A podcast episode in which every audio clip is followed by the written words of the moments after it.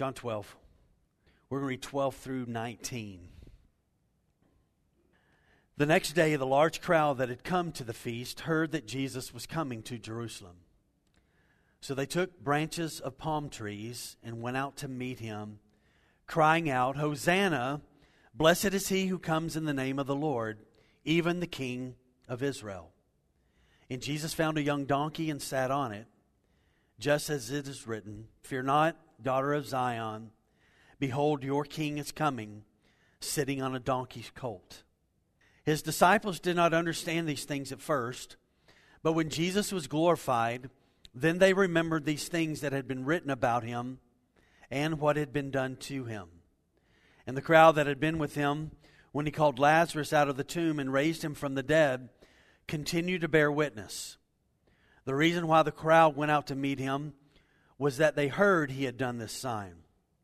So the Pharisees said to one another, You see that you are gaining nothing. Look, the world has gone after him. So I want to talk today about the day the king came to town. And we come to this unique moment of Christ's life where he steps into the city. He stepped into it many times, but there's a unique uh, event that happens as he comes in what we call the triumphal entry. So we, we know that Christ came into Bethany most likely on Saturday night. Um, Sunday, um, is probably when Mary comes into the room and they're giving this dinner, and, and she comes in and, and brings this alabaster flask and breaks it open and anoints him. So, most likely that takes place on Sunday night. And so, on Monday is what we encounter here, and I'll share with you a little bit as to why most likely um, we believe that this took place, the triumphal entry, on Monday and not Sunday. If you'll read out there, there are two different perspectives. The triumphal entry either happened on a Sunday or a Monday, but when you look back at the calendar, it seems to be pretty clear that this took place on Monday. So, this is the last week of Jesus' life. And because of that reality, him knowing what is going to happen at the end of the week, there's no doubt that his senses would have been heightened in all kinds of ways and everything that would take place this week, what he would say, him knowing what would be coming at the end of the week. And so this is a pretty momentous time. And so something happens on this day that he's not really allowed for the past three years as he allows this big, huge, demonstrative worship and celebration of who he is. Most of the time he's done this great work and he's told people, don't go tell anybody what happened. They kind of can't stop themselves and they do go and tell people. But on this day, there's no hushing down uh, the celebration that is taking place. So I want to talk about when this event most likely took place and why that is incredibly significant. When you look at the Jewish calendar, according to the Mosaic law, and you see this in Exodus chapter 12 and also in Numbers chapter 28, the Jews were instructed what they were to do as they approached the Passover. Um, in the Jewish calendar, there's a month called Nisan, and so um, in Exodus 12 and Numbers chapter 28, they were told that on the 10th of Nisan, every man were to find a lamb for themselves to choose that would be the lamb that would, they would make the sacrifice for um, for the Passover. This would take place on a Monday. And so on, on the 14th of Nisan, which would be a Friday of that week, is when the lamb, so they would choose the lamb on Monday, the 10th they would sacrifice the lamb on Friday the 14th. And so, as we come to this text today, all over Israel on this day, the fathers, either if they've come already to Jerusalem for the Passover, they are choosing an unblemished lamb for their family to sacrifice and so that they will eat at the Passover. Or if they are somewhere else and couldn't make it, they are choosing this lamb for their family. So, all over the nation on this day, this was a celebra- celebrative thing that they would do. On the day that they chose the Passover lamb for their family, they would celebrate this as a family. So, in Jerusalem, this is happening everywhere. And so, people are choosing their lamb, they are celebrating. Now, the significant thing to note this morning is this is that on Monday they are choosing the lamb that they as a family will sacrifice for the Passover. It is on Monday morning that the father, who has already made his choice of who will be the Passover lamb, comes riding into town. So, as families are choosing their Passover lamb, the Father has chosen his Passover lamb on this day, and he will be paraded into the city. Now, I'll just make note of this, really important. So, they would take the lamb on Friday, on the 14th of Nisan, and they would slay the lamb at about 3 p.m., and then they would begin to cook it, and they would have their Passover meal that night. It is our understanding, if you read the text in the Gospels, that it was 3 in the afternoon when Jesus breathed his last and this reality of things that's come for us in regard to salvation took place. And what I want you to note this morning is this God always does things according to Scripture. So, this teaching in Exodus chapter 12, this teaching in Numbers chapter 28, as to when they were to choose the lamb, when the lamb was to be sacrificed, when they were to eat it, was the exact time that Jesus himself came into the city and was sacrificed on Friday afternoon. I don't want you to miss it, so pardon this repetitive thing. God does what God does in accordance with Scripture. And that's why we can have great confidence. And so, so think about that for a moment. The Passover lamb is in the temple being slain, sacrificed, as Christ is outside of the city breathing his last. God bringing about this Old Testament picture and bringing it to this beautiful fulfillment in the life of Christ as he hangs on the cross. God has always provided a lamb. And here in the text, we see the Lamb of God riding into the temple, um, picturing for us the Passover lamb, the one who would take away the sin of the world. You know, in Genesis chapter 3, Adam and Eve have sinned. God has come to the garden. They are hiding away, and they've made man made coverings for themselves to cover their nakedness. God comes in, they step out. God sees what they have done. And, and Genesis 3 tells us, it doesn't tell us what kind of animal, but it tells us this that God made animal skins and covered the nakedness of Adam and Eve. And I think we can safely say, most likely, the animal that lost its life in the garden that day um, was a beginning, though it's not mentioned, was a picture of what of, of the animals that would be used in the future, and it was lamb. So it was most likely a lamb that lost its life in the garden to cover up the nakedness of Adam and Eve. We come to Genesis chapter 22. Abraham has brought his son, and they have they've come up on the mountain, and and it's clear there's going to be a sacrifice. Abraham said there's going to be a sacrifice, and, Abraham, and, and Isaac looks around and is like, okay, where is the sacrifice? What in the world? And then, then Abraham, you know, lays Isaac down. And, but, but Isaac asks a question, where's, where's the sacrifice? Where, where is it? And, and Abraham says these powerful words, the Lord will provide a lamb. He will provide. And I have great news for us this morning. Our world is searching for a Savior, and God has already provided the Lamb who's been sacrificed for us so that you and I can be in a relationship with Him. In Revelation chapter 5, verse 12, John hears these gathered around the throne in heaven, and they say these words Worthy is the Lamb who was slain. So, we're going to begin to talk about the significance of Christ being the Lamb of God for us today and how important that is. So, let me First of all, this morning, if you're taking notes, you can write this down. I want to talk about the deep longing of the Messiah in the Jewish mind, and, and so that we can uh, kind of take a look at that and see um, what they kind of thought, what they were expecting, kind of what was kind of centered in their heart.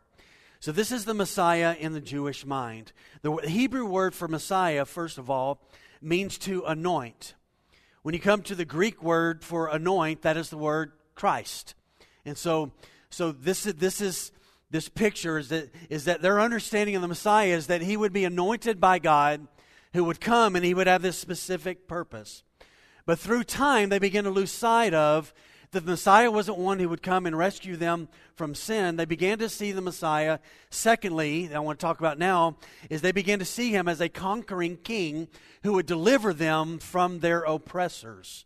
And this was the predominant thought 2,000 years ago when Christ was here, is that Israel needed a king, it needed a warrior to march into the city to get rid of Rome, and that would be what the Messiah would do. And so they longed for a king to free them. The problem is they just always seem to look to the wrong king.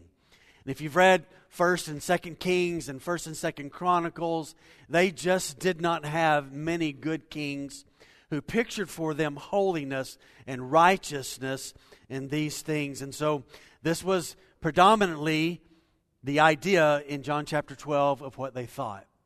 Now, there were some in the nation who would have understood some of the teaching in the Old Testament that the Messiah would actually be a suffering servant.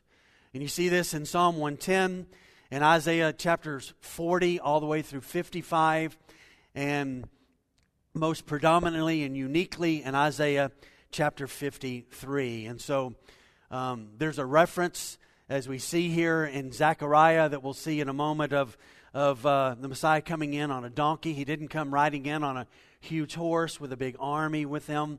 And so this truth had, must have been lost on many of them as they see Christ riding into the city on this day. So this was a deep longing that they had for coming of the Messiah, but many of them um, were centered and focused on we need a Messiah, we need an anointed one that would free us from Rome. And so let's begin to look at the text now. And I've kind of centered everything around the word day because this is a very significant day, and this day unfolds a, a, number of unique things that we need to see this morning. So I want you to do something for me, and we're going to come back to John chapter 12. I want you to go to Mark chapter 11, and we're going to spend a little bit of time in Mark chapter 11. Uh, Mark shares something with us about the triumphal entry that John doesn't include, and there's some things here that I think are really important uh, to note. And so, as we begin, I want to talk about um, some things that happen uh, on the day that the sovereign plan of God unfolds here. So, Mark chapter 11, and let's read 1 through 7, and then we'll get back to John chapter 12. So, Mark gives us this unique perspective. So, now when they drew near to Jerusalem, to Bethphage and Bethany, at the Mount of Olives, Jesus sent two of his disciples and said to them, Go into the village in front of you, and immediately as you enter it, you will find a colt tied, on which no one has ever sat. Untie it and bring it.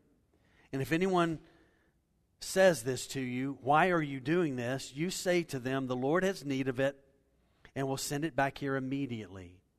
And they went away and found a colt tied at a door outside in the street, and they untied it. And some of those standing there said to them, what are you doing untying the colt? And they told them what Jesus had said, and they let them go. And they brought the colt to Jesus and threw their cloaks on it, and he sat on it. This is a fascinating little tidbit of information that Don, John doesn't include, and there's some really great practical lessons for us in our life that I would like to begin to walk us through here. So, as this day gets going, the sovereign plan of God unfolds Jesus knew what was going to happen. Um, so there's two possibilities here. He has planned this already, he's talked to the owner, or he just knows how this is going to go, and so he just tells the two disciples what they ought to say when, when if anybody says anything, he tells them where to go and what they will notice and see. Whatever the case is, note this that God has a plan. God has a plan. That means right now, on this June day in 2021, God has a plan for the world in the midst of the chaos. God is uniquely working according to his plan, not our plan, not somebody else's plan, not a government's plan, not these powerful people, not this group. He is working things according to his plan. When last year, when everything was so chaotic, and there was so much confusion going on, guess what God was doing? He was sovereignly working his plan. He is always about that. And so when the world rages and the world is chaotic, we as his people can remain trustful that God's not panicked. He's secure. He is working things out according to his plan. And whatever it is that he does, whether he's planned this and talked to the owner or he just knows how it is going to work out, we see that he's got an incredible plan. And most likely, when you read what the text says here, that this person who owns this colt of a donkey likely has believed in Jesus because of what Jesus tells the two to tell them. He doesn't tell them, tell them Jesus needs this. He tells them, you tell them that the Lord needs this. And so this, these people would have known who the Lord was, that this is Jesus. And so, most likely, whoever owns this has already got a relationship. They've believed in Jesus as the Messiah. And so, if the Lord needs it, what do we do? We give it up. We give it up if this is what the Lord is asking for. Well, I don't know if you've ever learned lessons from a donkey, but we're going to learn some lessons from a donkey just for a moment. This particular donkey. I don't know if it had a name, but it's got some unique characteristics that are important. Mark 11, 2 tells us, Go into the village in front of you, and immediately as you enter it, you will find a colt on which, notice this, on which no one has ever sat. Untie it and bring it. If you want to have some fun today, go home and go to YouTube and type in people riding animals that have never been ridden on. I don't recommend you getting on an animal that's never been ridden before. They don't like you climbing up on their back. They will throw you off. They will stomp you. They will do all kinds of things. So I want you to notice this. Here is an animal that's never been ridden before. It's tied up, it's bound. And Jesus tells these two guys, go in there and find this animal and get it and bring it back here. And when they bring it back, they carry it most likely by a rope. It gets to Jesus. They put blankets on it. And what does Jesus do? He sits on it. He doesn't train it for a moment, he just sits on it, indicating this unique power about Christ. When we surrender to Him, though we are wild and untamed, He brings a soundness and a stability to our life that was not there, and now He can guide us, lead us in where He wants to go. So he does this with the donkey. And I look around this room and I know many of our stories. You know my story. And has he not done that in our own lives? Were we not wild and untamed at one particular point in time? In the soundness of Christ, mastering us and leading us and empowering us to know the glory of who he is. What did the donkey need to do when it came and Jesus sat on it? It needed to submit. It needed to submit, and that is what you and I needed to do. We need to submit to Him. We need to fully surrender to Him, and that's exactly what the donkey needed and what the donkey did. Think for a moment and think about how He has changed your life. Think about the things that used to be a struggle for you, and now not that you're, we are overconfident, but we know that when that temptation comes, we can say, No, I'm not going there. Been down that road. I'm not going to go down that direction again. And He's brought, again, a soundness of mind and a stability in our spirit to not go in those places. Now, those places in our life that are still wild and untamed, do they not cause problems for us?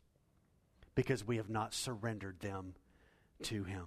Let me give you one other healthy perspective of what Christ does in a life when his presence and, and there's a surrendering to him. I love what it says here.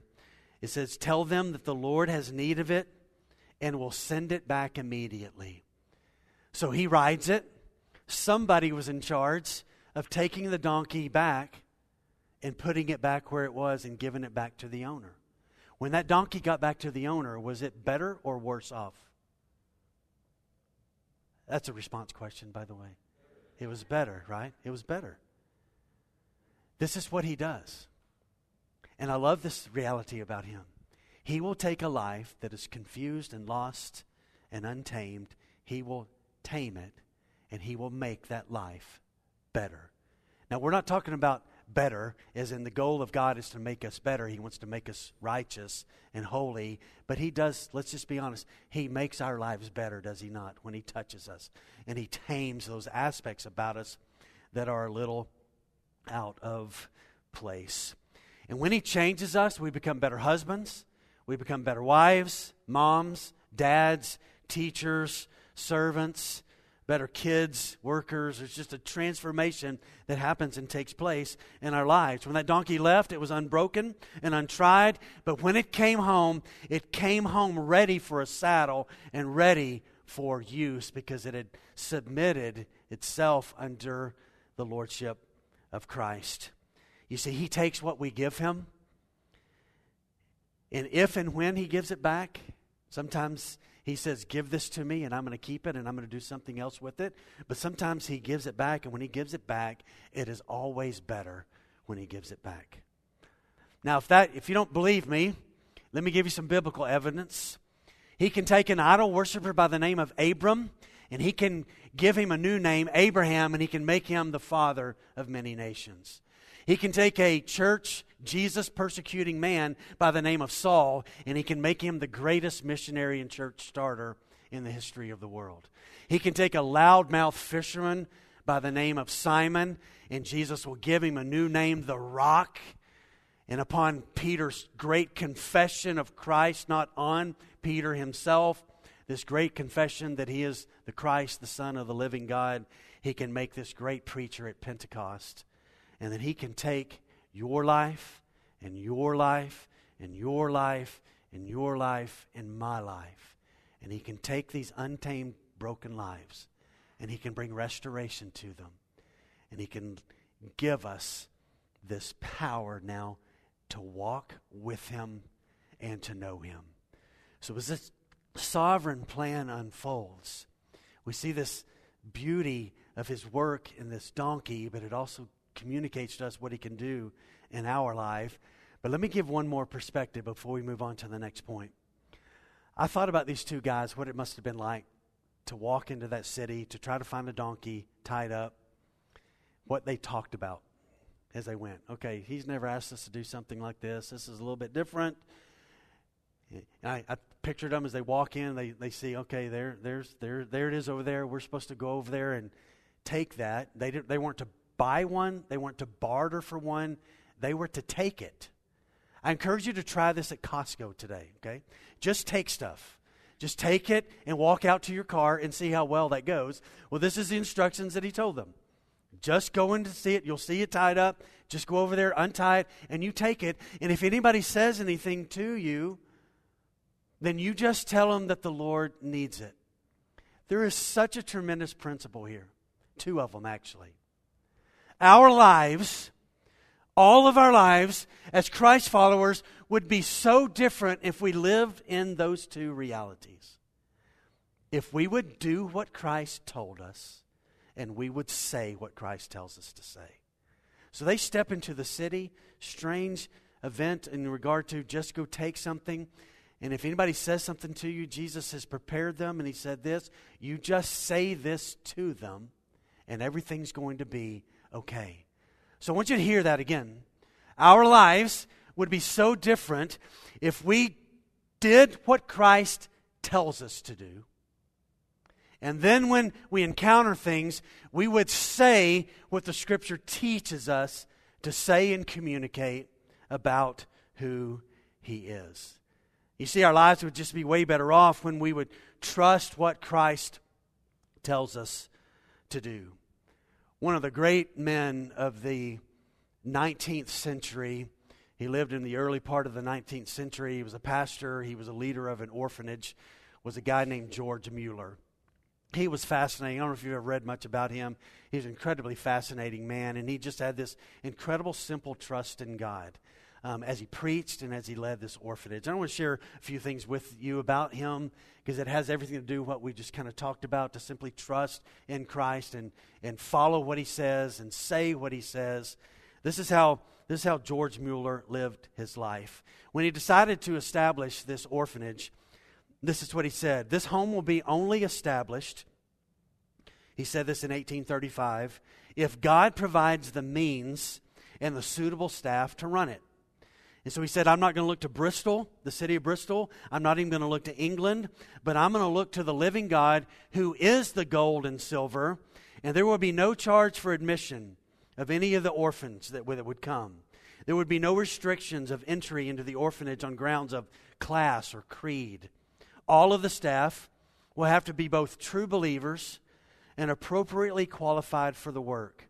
And so he said about the girls, orphans that would come in, girls will be brought up to learn how to, to work and, and learn how to do things. Uh, the boys would also um, be appropriately qualified for the work or, or, or, or for a trade, to learn a trade. And then he said this the chief and special end will be to seek with God's blessing to bring the children to the knowledge of Jesus Christ by instructing them in the scriptures. And he just began to do this. They would take kids in there was a time that one of the most famous stories connected with him and his faith is uh, they had about 100 workers and orphans that were in the orphanage, and there was no bread, there was no milk, there was no food. There was no food in the building. So breakfast table had been laid out. That morning, he was like, orphans hadn't come down yet. He's like, man, how, what's going to happen? And so he prayed, and this is what he prayed. He said, Dear Father, we thank you for what you are about to give us to eat. And as he said those words, there was a knock on the door. The town baker, the local baker, said, I couldn't sleep last night, and I had this restlessness that said this that y'all didn't have food. And so I went to my bakery at 2 a.m., and I've been baking, and here's bread. Baker walks away. Just a couple minutes later, open the door up, and right in front of the orphanage is a milk cart that's wheel had broken, and it was going to take a while. And so the milkman said, I've got all of this milk on my cart. Will y'all come out and get it? And so the kids were able to eat breakfast and have milk for the day. And if you've ever read about George Mueller, story after story after story of living like, like this. He got to that place where he recognized I must live as Jesus lived. I must do what Jesus tells me to do. I must say what Jesus tells me to say. He had gotten to a place where he wrote this about his life. He said, There was a day when I died, I utterly died to George Mueller. His opinions, his preferences, his tastes, and will. I died to the world, its approval or censure. I died to the approval or blame of even my brethren and friends. And since then, I have studied to show myself approved only unto God. And I think that's a call for us in our lives is that we would surrender in such a way that I'm going to allow you, God, to lead me because you and I know this when we take the reins in our life, it doesn't work well. But when we submit to allowing Him to ride us and lead us and to guide us, then we end up in the places that He wants us to be. And He brings a tameness and again a saneness and a stability to our lives that we do not know. This was also a day, let's look at the third thing, of incredible worship. And so, so they bring this donkey to Christ. He gets on it and he begins to ride. Now, I, I can't fully picture it, but, but Jerusalem sits up on a hill and then there's a valley. The Kidron Valley is, is down here. And just on the other side, Bethany is up here. Bethphage is up here, is the, is the Mount of Olives. And so Jesus is coming down the mountain into the Kidron Valley, going to enter into Jerusalem. And if you were far away from anywhere in the place, you could see all of this crazy commotion happening as this central figure riding some kind of animal is coming down the road, and people are taking cloaks off and shirts off and they're laying them down and it's clear that people have cut palm branches and they are laying them on the ground and there would have been three different perspectives of what people were seeing let's talk about rome's perspective Rome would have looked at this and laughed. Are you kidding me? This guy riding on a donkey is somebody that we ought to be threatened by. We're not going to be threatened by him. He's not going to be a threat. He doesn't have an army with him, and we've never faced an army with anybody's leader who looks like that. Some of the Jews would have laughed as well, possibly, or kind of shook their head that they had been waiting for Jesus to make himself known and be this conquering military ruler. And so, why isn't he on a big war horse? Why isn't he surrounded with men with swords and soldiers? And then there would have been people, and I want you to listen to this one. There would have been people who would have connected what they saw with the prophet Zechariah. And they would have recognized we are literally seeing right there coming into Jerusalem the fulfillment of an Old Testament passage. Zechariah 9 9 says this Rejoice greatly, O daughter of Zion. Shout aloud, O daughter of Jerusalem. Behold, your king is coming to you, righteous and having salvation is he, humble and mounted on a donkey, on a colt, the foal of a donkey. And so as Jesus is coming in, some would have gone, That's Zechariah. That's the writing of Zechariah. Our King, our Messiah, our Christ, our anointed one is coming into the city to rescue us from our sin. In this moment, whatever moment it was and whatever perspective people had, it became this incredible, loud moment of worship. Some people got it, worshiping right and form, but didn't really fully understand. But yet, there were some people who really understood what was happening and taking place. And the humbleness, the humbleness of it all is incredibly amazing. They're waving palm branches, not swords. He is sitting on old coats, coats and not on a saddle. He's on a small donkey. He's not on a huge horse. He is surrounded by the common people, not by armed soldiers. It is quite the scene of the real conquering king who had come to rescue the hearts of people. So let me talk about the way they worship. Let's talk about palm branches just for a moment. So it says they took branches of palm trees and they laid them down. This was seen back in those days as a picture of a victory. You would lay these down. The Romans did this. Many of the people would do this. They would lay it down.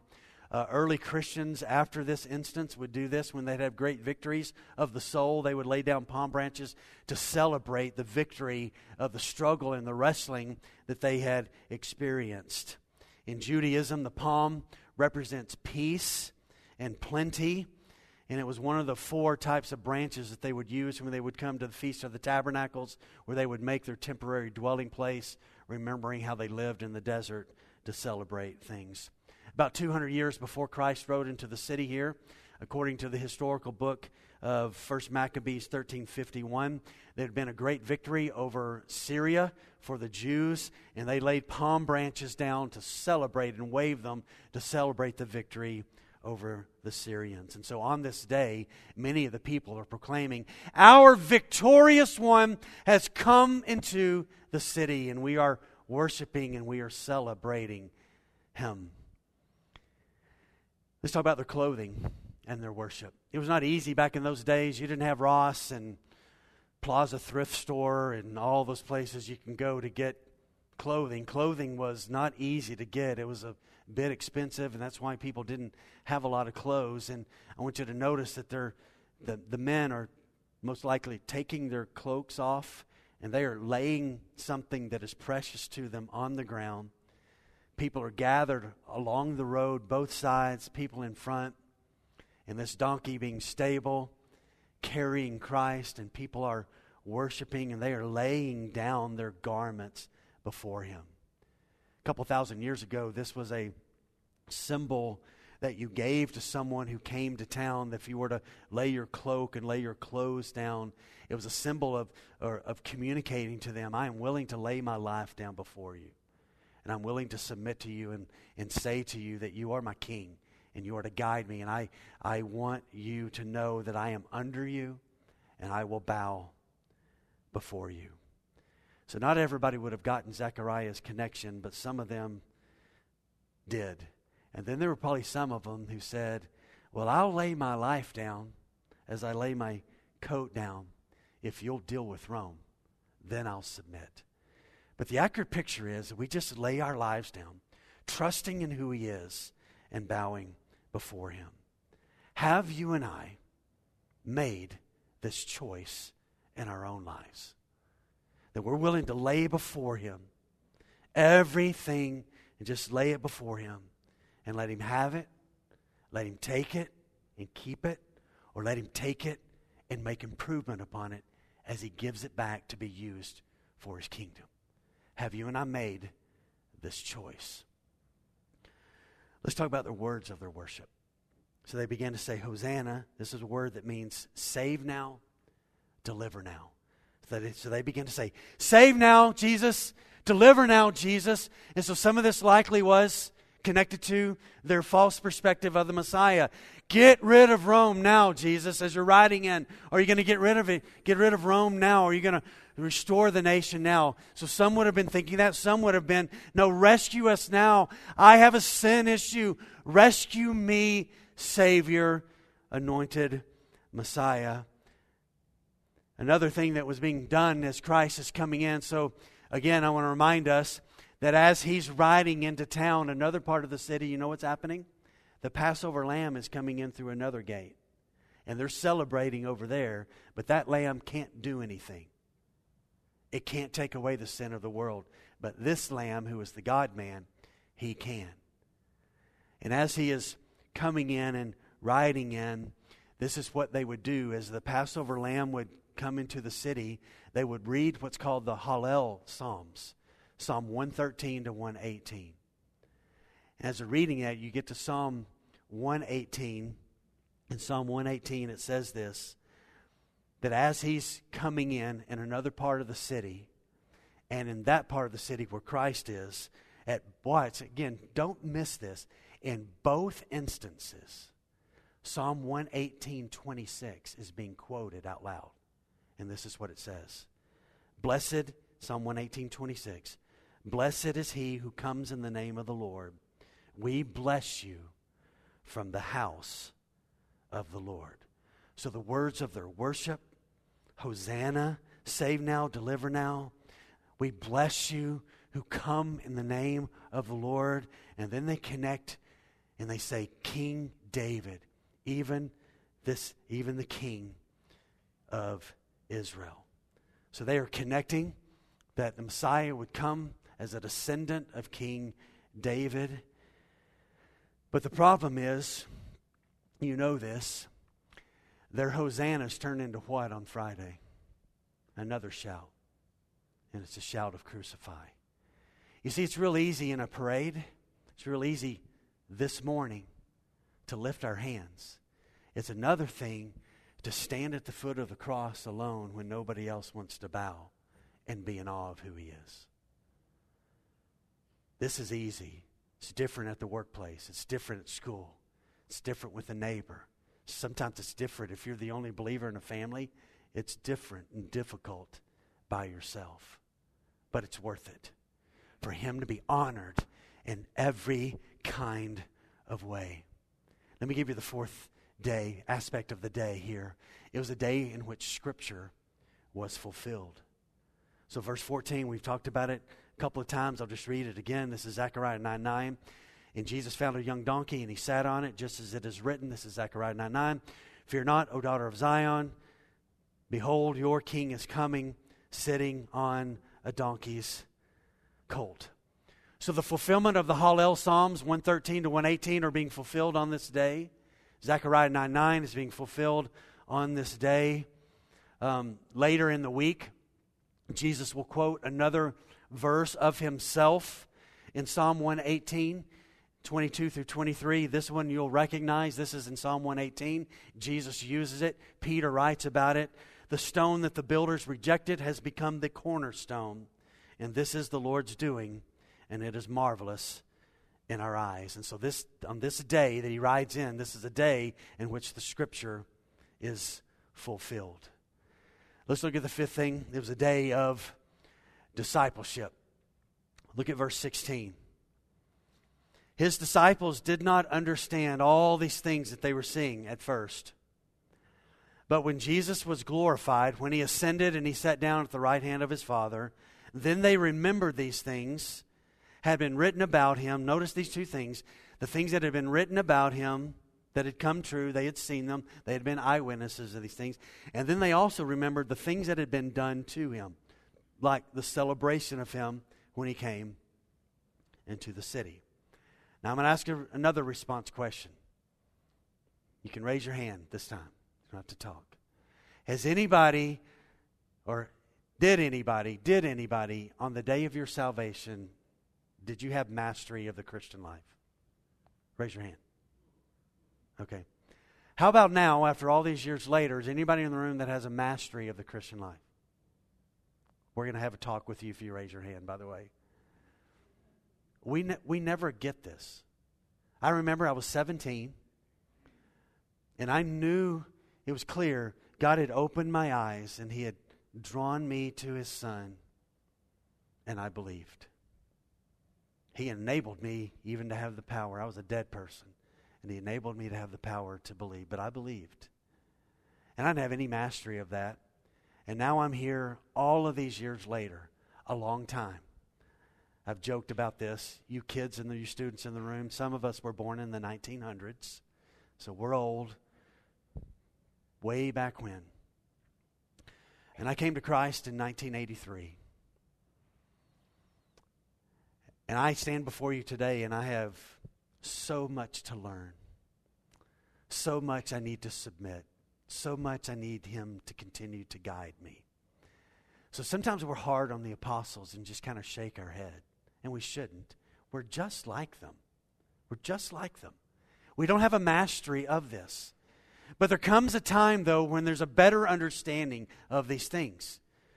Not a perfection, but there's a, okay, I get this now. I get this. I get why this is, I get why I'm not supposed to go down this road. I get why I'm supposed to believe this and why I'm to affirm this and why I'm to walk this way and why I'm to say no to this and to say yes to this. There, there comes an understanding. And so on this day, they had no clue the significance of all of this separation, this celebration, and this, and this reality of them eh, just worshiping Christ and the fulfillment of the Scripture and all of this great work. But later on, I, I like to think that sometime they, they would see each other maybe a couple of years after Christ had been away, and they would see each other and they would have these conversations. Of, you remember that day? You remember that day when this happened and we were there and we just had no idea? Now we we we get it, we understand. You remember when he told us to forgive 70 times 7, not to get to 490 forgivenesses and then stop, but to say this no, you as believers, you forgive and you forgive and you forgive and you forgive and you forgive. Remember when he taught us these things? Remember when that thing happened to him? And I love for them that they began to connect the dots of that's why, that, that's why. And it began to settle in their hearts and their minds to have deep confidence in everything connected to Christ. You know, we can do that as well. Have, has it not been true of us? We heard stuff early on, or we witnessed stuff early on, we didn't really understand it, but in time, we came to understand the meaning of those moments and the significance of those. And this remembrance in our lives, in their lives, and in our lives, leads us to build our trust in the things that are written in Scripture, that we can trust that's there, it's been fulfilled. And secondly, that we can build and have deep trust in the work that Christ has done for us. You know, I can I can only give I can I can clearly give this. I think God has done a number of different things. But one of the ways my faith was built in 2020 during COVID life is that for the first time in the history of the world, we saw how the world can shut down and how potentially a one world ruler can come to power. Just think if things get worse than what we saw in 2020 and there rises up somebody in power to bring restoration and peace to a much more chaotic world than 2020 ever was. We've been able to see now, and we've always wondered, God, how can one person have control of the whole world? Well, we can kind of see it now, can we not? How this potentially can happen. And it built my trust to know this is that God sees always what is coming. Why? Because He's already there. And because He's there, we can have trust and confidence in the now, regardless of what is happening and taking place. And so for the apostles, this was a day of discipleship. Just a couple more things as we finish. It was also a day of bearing witness about Christ. I want you to notice, look at 17. 17 and 18 are two different crowds. One of the people laying palm branches down and celebrating, the crowd that had been with him when he called Lazarus out of the tomb and raised him from the dead continued to bear witness. So notice that. These people here, they were there in Bethany when Lazarus walked out of the tomb. And so they're continuing to talk about this guy riding in, right? He, he brought Lazarus out of the tomb after four days. Verse 18 is a different crowd. Look what it says. The reason why the crowd went out to meet him was that they heard he had done this sign. These were not eyewitnesses. So part of the crowd were eyewitnesses of the raising of Lazarus. Part of the crowd were those who had just heard about the raising of Lazarus. And here's the difference this is the second, seventh aspect of this day. It had become a day of interest. People were interested. They'd heard about this guy who raised Lazarus, but they had not made a decision to have an intimate relationship and to really bow. Now, some of them maybe later did, but it's clear that some of them had come just out of interest, but they had not yet believed in this moment. Here's the last one. This was also a day of frustration for the religious leaders. Verse 19 says So the Pharisees said to one another, You see, you are gaining nothing. Look, the world has gone after him.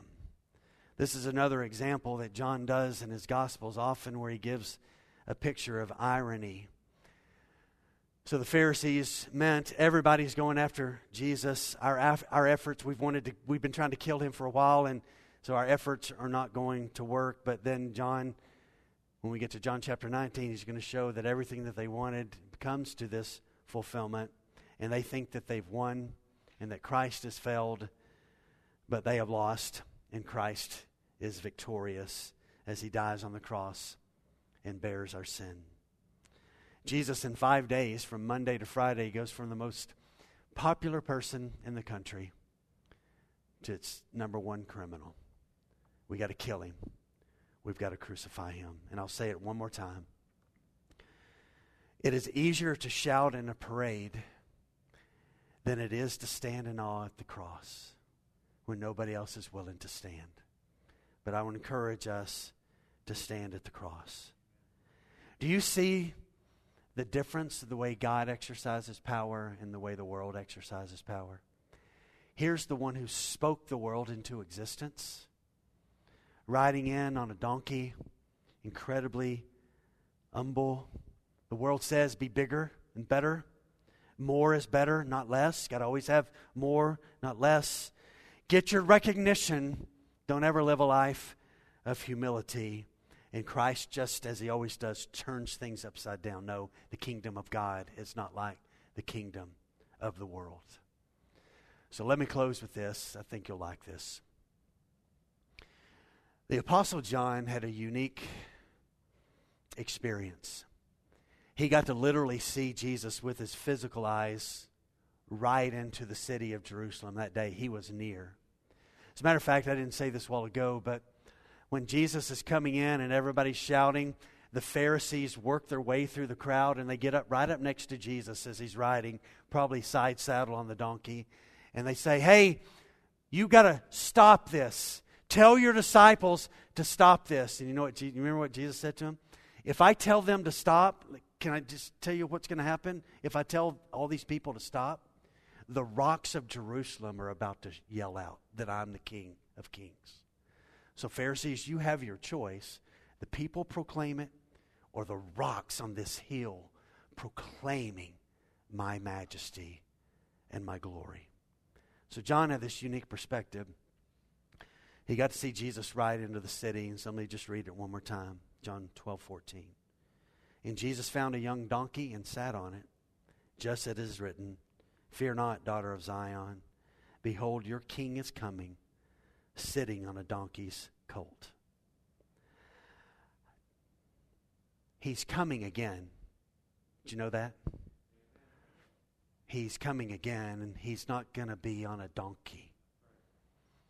He's going to be riding on a war horse this time. And then I saw heaven opened, and behold, a white horse. And the one sitting on it is called Faithful and True. And in righteousness he judges and makes war. His eyes are like a flame of fire, and on his head are many diadems.